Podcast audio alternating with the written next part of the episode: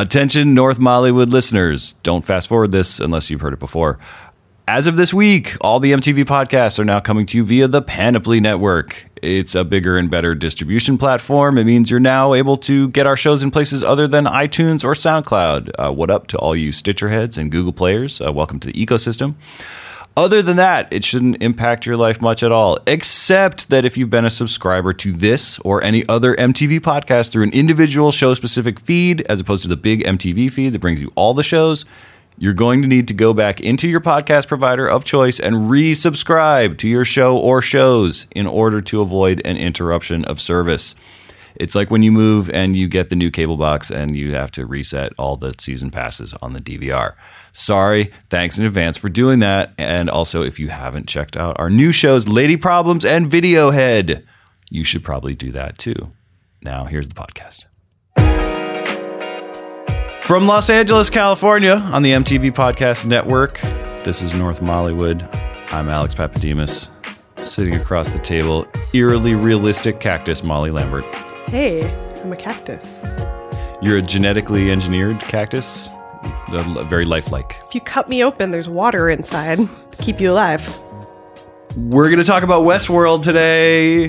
Whoop whoop. I've been waiting to talk about Westworld with you, Molly. I've been very excited to do this For your whole life. for my whole life. Not the little did I know. I mean, we never talked about the Yul Brynner version either. We are Never- going to. We will. We will get there. I know that you have some. You have some beef with Yul. Um, you're gonna start a, a, a thing. It's not beef, it's just a disappointment. You start a thing with the Yul heads. I'll start a thing with the Yul, the Yul Brynner fandom. You're gonna get the Yul Hive in your mentions. It's it's real. The Yul Hive is real. They're organized, and they they don't have a sense of humor. You do not want to kick that. But first, Some space news. space news. Space news. News from space. We'll drop in a thing like right here as a space news. Space news. So, sometimes late at night, I like to read space.com and get real scared about what's going on in space. When I run out of internet, I'm like, time to read the science internet and see what's actually happening in our universe. So, I this is like a terrifying thing that I find very exciting for some reason because it's fascinating. So, as you know, everyone wants to go to Mars. Elon Musk wants to send us all to Mars to colonize it permanently. It's his dream. It's his big dream. It's his big dream is to colonize Mars. And he wants to do it within the next 10 years or something. That is, yeah, right. That's what SpaceX is building towards. Is that they're going to make a rocket that can get us to Mars, and then we can start terraforming Mars. And it's called Mars to Stay. Is the name of the program. Even though it's really it's Mars, technically Mars to go. Yes. But- but it's Mars to Stay meaning that people who go there are not going to come back. Right. They're going to just people who sign up will be signing up to go live on Mars, not ever return to Earth. By the time they get to Mars, they will just uh, stay there. Right. You're choosing to be, you know, it's gentrification, but you can't ever move back to where you came from. You just Yes. have to stay there and enjoy all the new restaurants that you're building. You know, Duckweed is what we'll all be eating on Mars, apparently. Duck is, is, is that something that lasts? Is this in the story? This is not. This is not, not, in the story, but. I, I have heard that this is what we are going to eat on Mars is duckweed because it reproduces in some crazy way that nobody even fully understands. It just totally reproduces like crazy, which I'm sure nothing could go wrong with that. A, a constant reproducing. Yeah, A no, well, constantly yeah, exactly. reproducing plant. This is the problem with reading science news. If you have read a lot of science fiction, is that your brain immediately just goes to you know about all the things already, but you only know how they can kill you. Well, there's a lot of things that can go wrong in space and on the way to space. But one thing that apparently nobody ever thought about until now is that on the way to Mars, human beings will be subjected to a huge amount of cosmic radiation that will melt their brains. So by the time we get to Mars, everybody who has gone will have uh, brain damage, and then they'll build a new world. The, this colony of brain damaged people. Say it. Say it with me, Molly. Space madness. Yeah, it is space. Space madness is real. Space madness, uh, you may know from the Ren and Stimpy episode about space madness, but it is a trope of sci-fi that if you spend too long in space, you go crazy because you can't relate to anything anymore. But I think usually it's just like from the psychological pressure. This is literally like your brain's going to melt if you go to Mars. Right. So you will have it'll be the same thing as if you were subjected to a lot of radiation Yeah. on Earth. Potentially, you could suffer brain damage from Yes. something like that. Yeah, it's but it's one of my favorite things that happens in sci-fi movies. It's like it's uh, that people go crazy in space for very for you know either because they encounter something out there that sort of cause an external force that causes them to go. What's crazy. it called? Like an outside context event, something you just have no reference point for, so it makes you go crazy. like the movie Event Horizon. Yes. uh, with the spaceship that goes. is that the one with the spaceship that goes through hell? Like the- there's the Uh, I think to it's hell. I believe it's hell. Yeah, it's like a sp- it's like space hell. You know, and then there's the uh, sunshine. Sunshine also. Love Sunshine. I love Sunshine. Huge Sunshine fan. Me and too. I'm gonna say Sunshine. The people that are against the third act of Sunshine, which no, involves space it's madness. Fine. It's a fine third act. It's Fine. Also, everybody stole the Sunshine lens flare thing. Like it was cool in Sunshine when they did all the lens flares, and then they did it in like Star Trek and those movies. Yeah, And they stole like, the theme music cool. for everything too. Yeah, That movie I, is widely I love pilfered. Sunshine. I think uh, I think of it as like 2001 is the LSD space movie, and then Sunshine is the ecstasy space movie. Wow. it's like the raveriest space movie ever because it's Danny Boyle, There you go. like the Madchester space Madchester. Choose ness. boots, choose a helmet, choose a life support system. Uh, so I'm going to read to you from an actual science article on LiveScience.com, which is my my science news source sometimes. Bring it. A new study in rodents shows that astronauts could suffer from a phenomenon called space brain during the long trip to Mars as cosmic radiation bombards their bodies and damages their brain cells. Researchers found that radiation caused significant long term brain damage, including cognitive impairments and dementia. And that was in six weeks of exposing them to radiation. This is not positive news for astronauts deployed on a two to three year round trip to Mars, said Charles Limoli, a professor of radiation oncology at UC Irvine who led the study. Live Science said that NASA is funding such studies to better understand the risks posed to its astronauts. Astronauts in space face two kinds of radiation hazards. One is the solar radiation from the sun, the other is cosmic radiation, which emanates from all directions in deep space and comprises atomic particles far more energetic and thus more damaging than solar radiation. There are almost no studies so far that have looked at this. So I love that they got so far along in the Let's Go to Mars process before anybody said, How are our brains going to do on the trip? Oh, they're going to melt? Whoops, how are we going to deal with that? It's interesting too. I mean, it's interesting that we didn't pick it up when we were sending people to the moon. Like, why didn't Well, we? Oh, well, here we go. there's a Thank you. reason. Okay. There's a protective magnetosphere. Earth has a natural magnetic field that deflects charged atomic particles from the sun in deeper space, and it mostly protects astronauts on board the orbiting labs from dangerous radiation exposure. So, most astronauts do not have brain damage because the Earth magnetosphere has protected them. Uh, astronauts who visited the moon ventured beyond the protective magnetosphere, but their entire round trip lasted only two weeks, so radiation exposure was kept to a minimum but this is you would be up for two or three years of Just just straight up sleeping in a bunk, yeah absorbing radiation, getting crazier. the radiation affected the part of the brain that normally suppresses prior unpleasant and stressful associations as part of a process called fear extinction the loss of fear extinction could make the astronauts prone to anxiety This has activated the part of my brain that creates bad ideas for spec scripts. Um, and it's called fear extinction.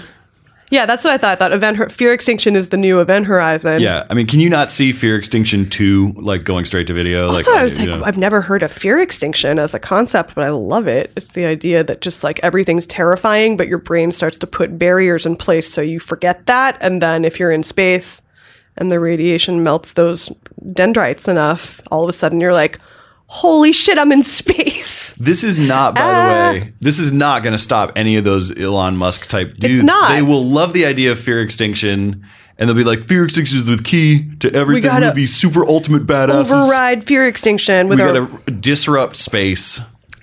space disrupts you. That's how it works. Word. This is a Werner Herzog movie. You do not disrupt space. No, that's the whole like that's why like, yeah, it's like that's why Solaris, the original Solaris is so great. It's a movie Hey. about how space like will space will get you. Like Yeah. it'll just you should not we shouldn't go into space for no other reason than like existentially we will not be able to Well, I handle it. mean, it is a thing that I think about is like we, you- you know, it's all theoretical. Space psychology, how people are going to deal with the idea of being in space forever. We have no just guidebook for that. There's no, here's what you do when you get homesick for your planet that you can never return to. Although I imagine this happened to pioneers, such as those who go to a theme park called Westworld. Oh, here we go. Uh, There's a transition. We're going to take a break first, though, and we will be back to discuss the fear extinction of Westworld.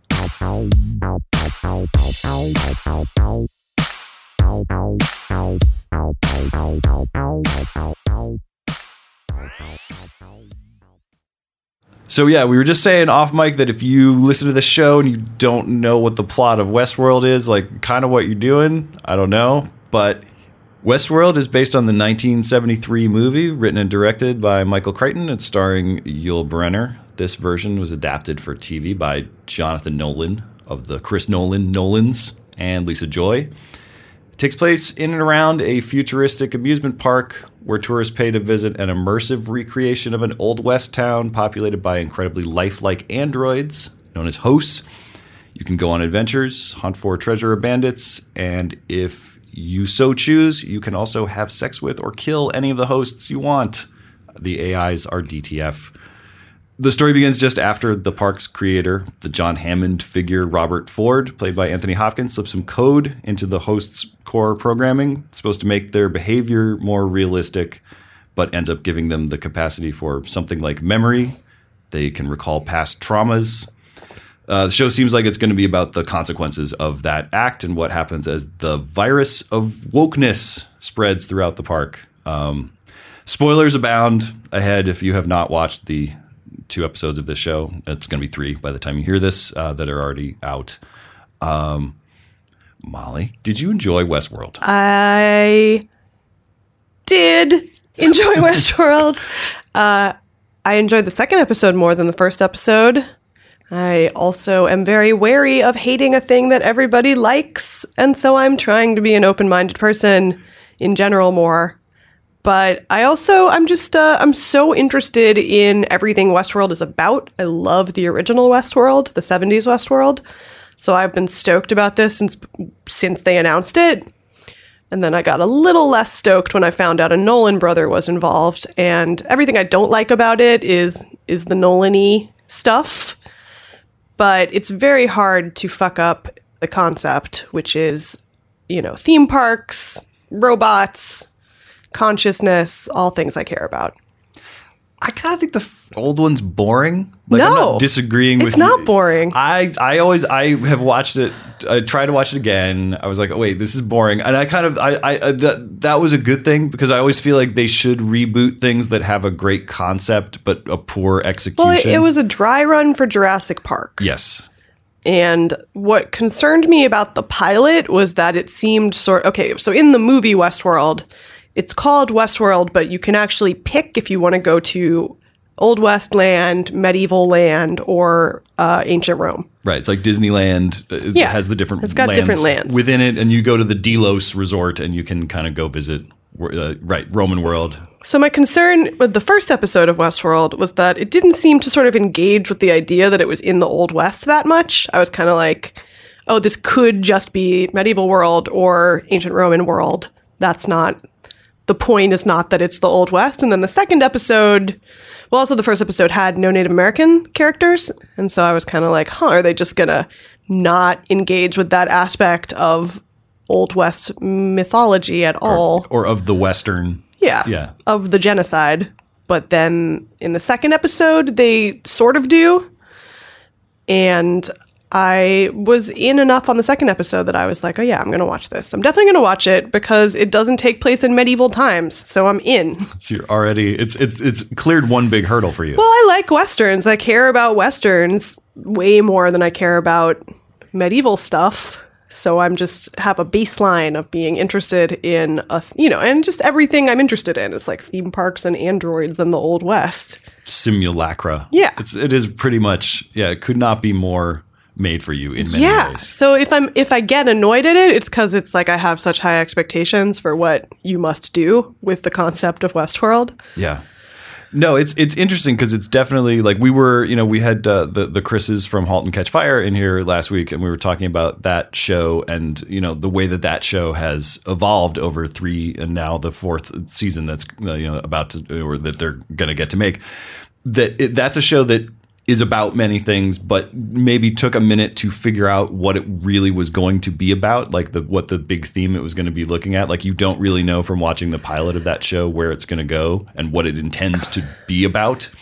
And this like is like lays out a bunch of stuff right away, and like it's just it's like taking the big swings at all of these However, subjects. having gone through the Lost experience, Yeah, I am like not at all depending on there being some sort of greater plan. Yeah, well, exactly. I had that feel. I uh, watching these two because I've watched both of them now twice. So I've watched the entire or the first two twice through. Ve- feels very lost. I feel that same feeling. I am on the Reddit's.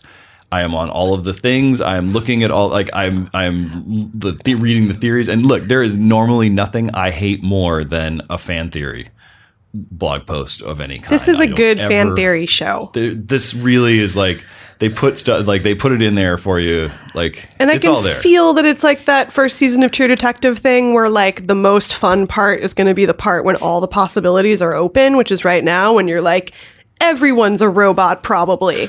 You Right. know?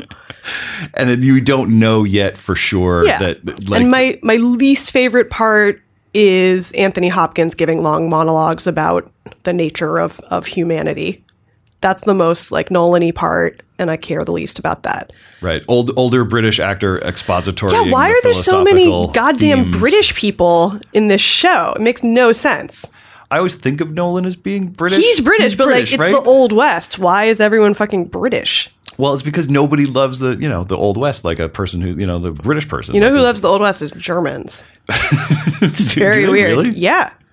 But yeah, I don't I don't know that I'm like expecting, you know, I'm I'm I'm enjoying the journey as they might say. So did you have you seen that thing? I know that I'm just now just reading stuff off of Reddit, which is podcast gold. No, I do time- not know about this fan theory. Tell me. the the theory the one that i'm going with is so there's a couple of different things happening on this show there's a million characters there's all of these characters on, like outside who run the park you know it's the world that's where anthony hopkins and jeffrey wright er, the, the, all these people are out there sort of supervising this but then there are a couple of different protagonists within the west world itself and there's a theory that there's the Ed Harris character who's going around doing all kinds of mayhem in the park and killing robots. kind of- guest, right? He is a He's apparently like a professional guest. yeah, people are like, "Oh, he's he's Yul Brynner. He's the man. He's the because he's dressed in black the way Yul Brynner is Right, in and the he's bald. And he's bald, and they're like, "Oh, that must he must be playing the Yul Brynner." Like the idea in this is that they've taken this sort of the Yul Brynner antagonist figure from the first one, and now he's a human who's preying on. Um, also, he's the hero The of. Westworld, the movie. Yes, If you are on Team Robot, which I obviously am, and I assume you're supposed to be on the show also. Well, this one I think it's weird because the first one is almost like you could root for the dinosaurs in Jurassic Park if you wanted to. Of course, I root for the dinosaurs. Yeah, it's cool. What kind Like- of dumb humans make dinosaurs and then think they aren't going to get et? Right. You want to see, yes, you want to see exactly. They deserve it. But this one makes it really like unambiguous. I think that we are supposed to be on the side of these, you know, these The robots. robots as they attain sentience and become Well, human. And I. I mean, I know you're supposed to hate him, but I hate the guy who is building the narrative or whatever. And some of the more annoying things about the show are the oh, things Oh, that the remind British me of Joseph Inception. Yes, That guy? the guy who's like, what kind of I don't know. I can't do an impression of him, but I hate him.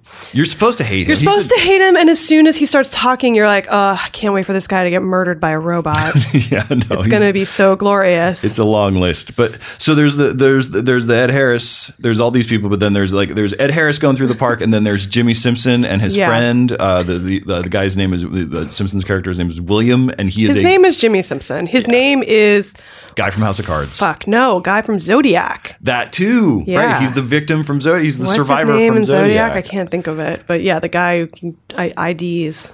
He's on guy at. Always Sunny. He's a recurring. He's a good. part. He's a good actor. He's good, and he's good in this. And so you're watching him negotiate the park as you're watching Ed Harris do his thing. And there's a theory based on, in part, in the large part, on like the two different shots of the entryway of Westworld when you see different people going in.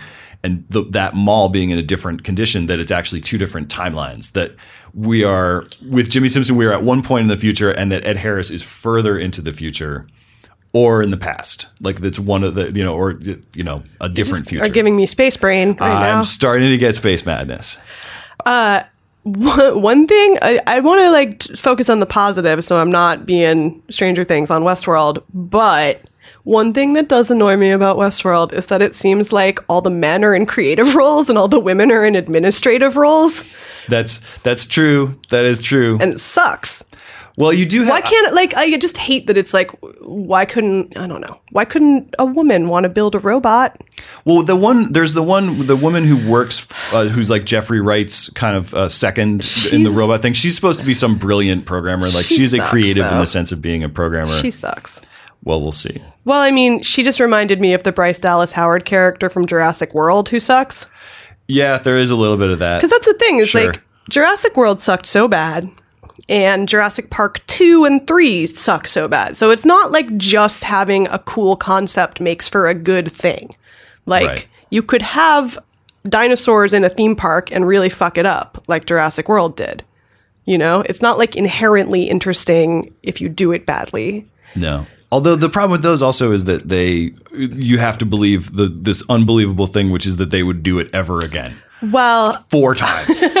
They'd be like, no, no, no. But I mean, we want to send people to space, even though their brains are going to melt. People want to do dumb things. Uh, I also am always like waiting for the Jurassic Park movie that's just about the park functioning perfectly. you know, that's just like I want to know, just like where do the employees sleep at night and stuff like that.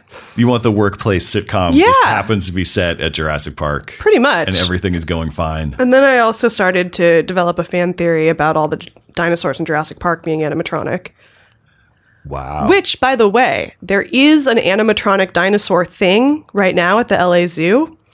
And I haven't been to it at the LA Zoo yet, but I saw it at the New Orleans Zoo. And it was one of the scariest things I have ever seen in my life. For like Uncanny Valley reasons. For uncanny valley reasons, and also because it's like when you see real animals, you know, they sometimes are like like there's a bear at the zoo. You see the bear, the bear just kind of like sits there and sort of like moves its head back and forth a little bit. Like it's not always doing crazy action. So these dinosaurs are just kind of like they just move very slightly and they'll just like move back and forth a little bit and it's terrifying cuz it it feels scary. It feels like they're going to eat you. Because they don't stay still. Yeah, because they don't stay still and they like look at you, and it's terrifying. I'm, one of them spits water at you. Well- That's the scariest one. No, thank you. No, you should do it. Got to do it. It's so good, so frightening. We'll be right back. I have a big fan theory as well.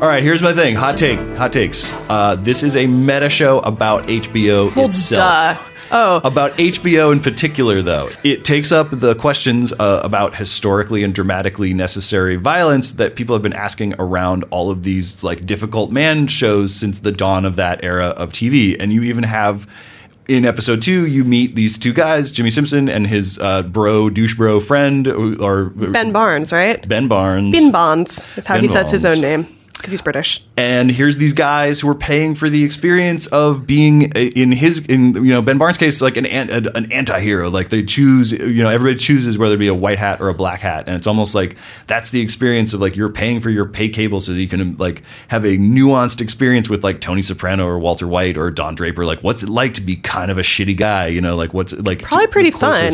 yeah it's probably like really enjoyable that you get to go and Do all the stuff you want to do. live it up in in this context. It's like a context in which you can do things that maybe you can't do in life. You know, so you see like all like you have a glimpse of that in terms of both sex and violence and all of those things. But yeah, like I mean, there's you have that guy that we were talking about, that British dude who's like the writer, and he's very much the guy who is coming to like Anthony Hopkins is like is the you know the head of HBO, I guess, and like little British Joseph Gordon-Levitt is like some guy coming to with just something that's the next step beyond Game of Thrones, right? Something just violent and bloody that's really nasty. Well, he's also There's, like- coming up with like the big expensive ideas, and then Shannon Woodward's character has to come in and be like, "We can't afford that." yeah, She's the bottom line person. I like her a lot. Yeah, I mean, I gotta say, my favorite parts of the show are all the ladies. Down for Evan Rachel Wood.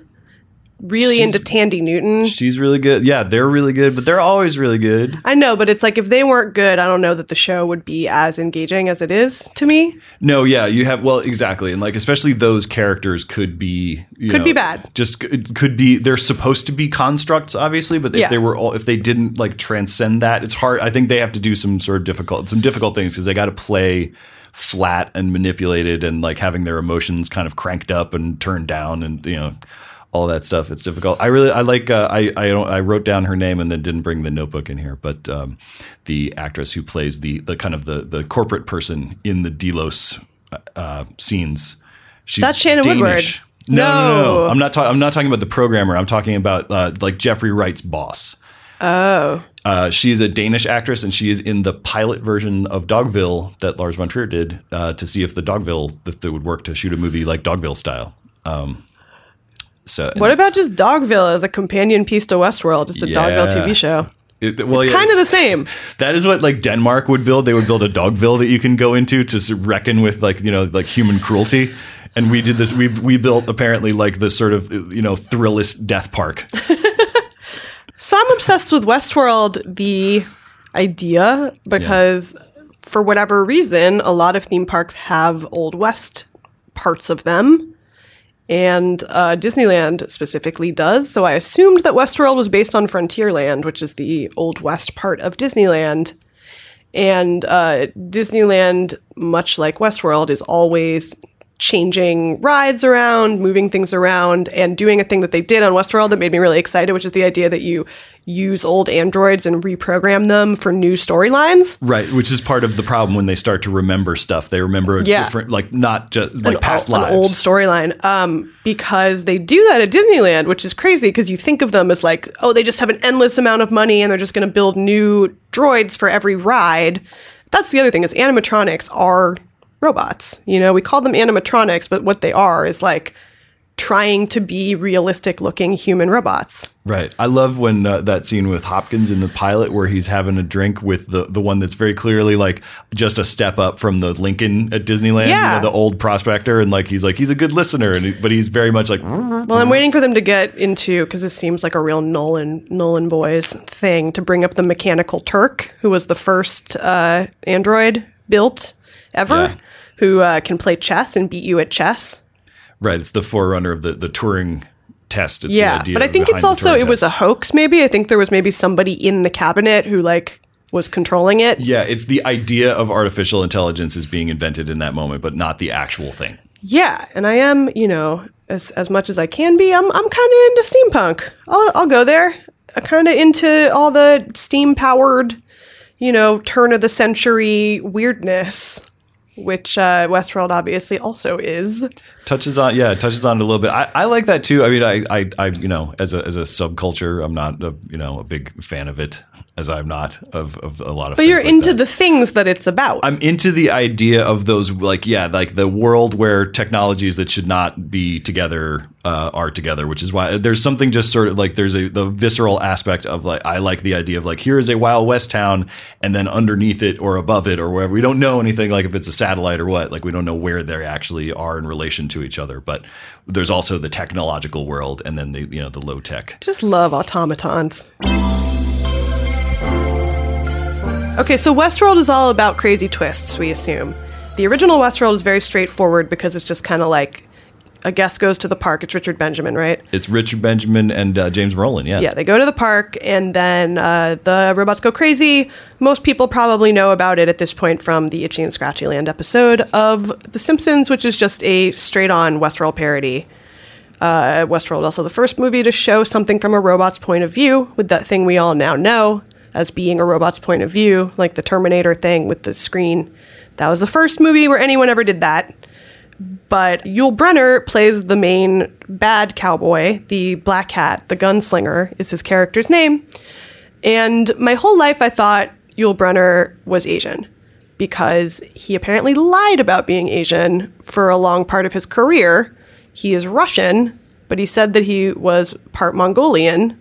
And I just believed it because he stars in The King and I. It just never occurred to me that he was a, a white Russian person pretending to be Asian, even though that happened a lot in 60s movies.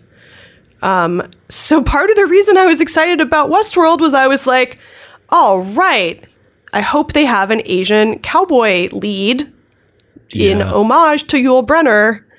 And then I looked up Yul Brynner and found out that he is not Mongolian. He was just, that was just like a thing he put in his bio early on to try and seem more, you know, interesting than just a, a Russian guy or to play sort of Asian roles, which is insane. You know, all right. In fairness to Yul Brynner, this was back when like publicists probably wrote the bios and made up stuff in the bios. But but fuck Yul Brynner. Well, I mean, this is like part of the reason I always loved Westworld is because I was like, oh, it's so progressive. Right. It has an Asian lead as the bad guy who's a cowboy, and you know, I I know Westworld the show uh, has a little bit of diversity, but it's a little bit too white. Every time they introduce new characters, they seem to be white, and it is annoying because it's the future, and you can build a world from scratch.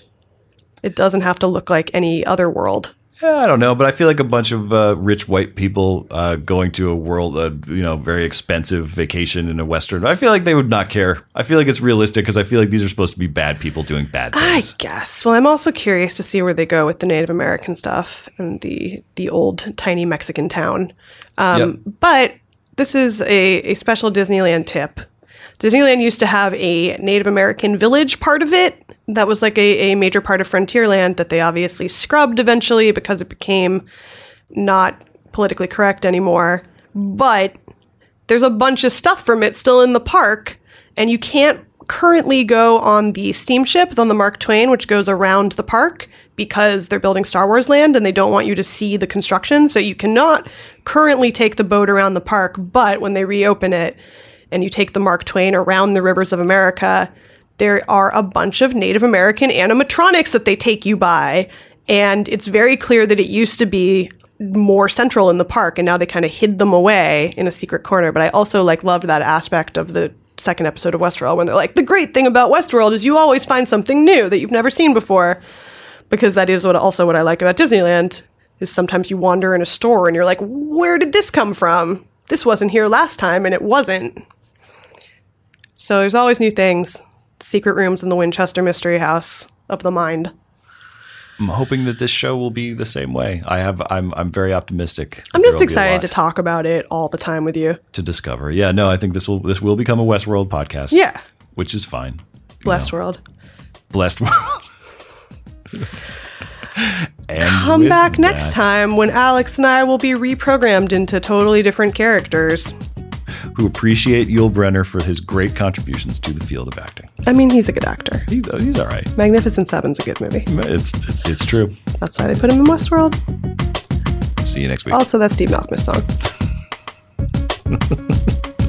This episode of North Mollywood was produced by Michael Catano, Mukta Mohan, and Kasia Mihailovich for the MTV Podcast Network. Follow us on Facebook and Twitter at MTV Podcasts, and subscribe to this and other MTV podcasts wherever you find your favorite shows.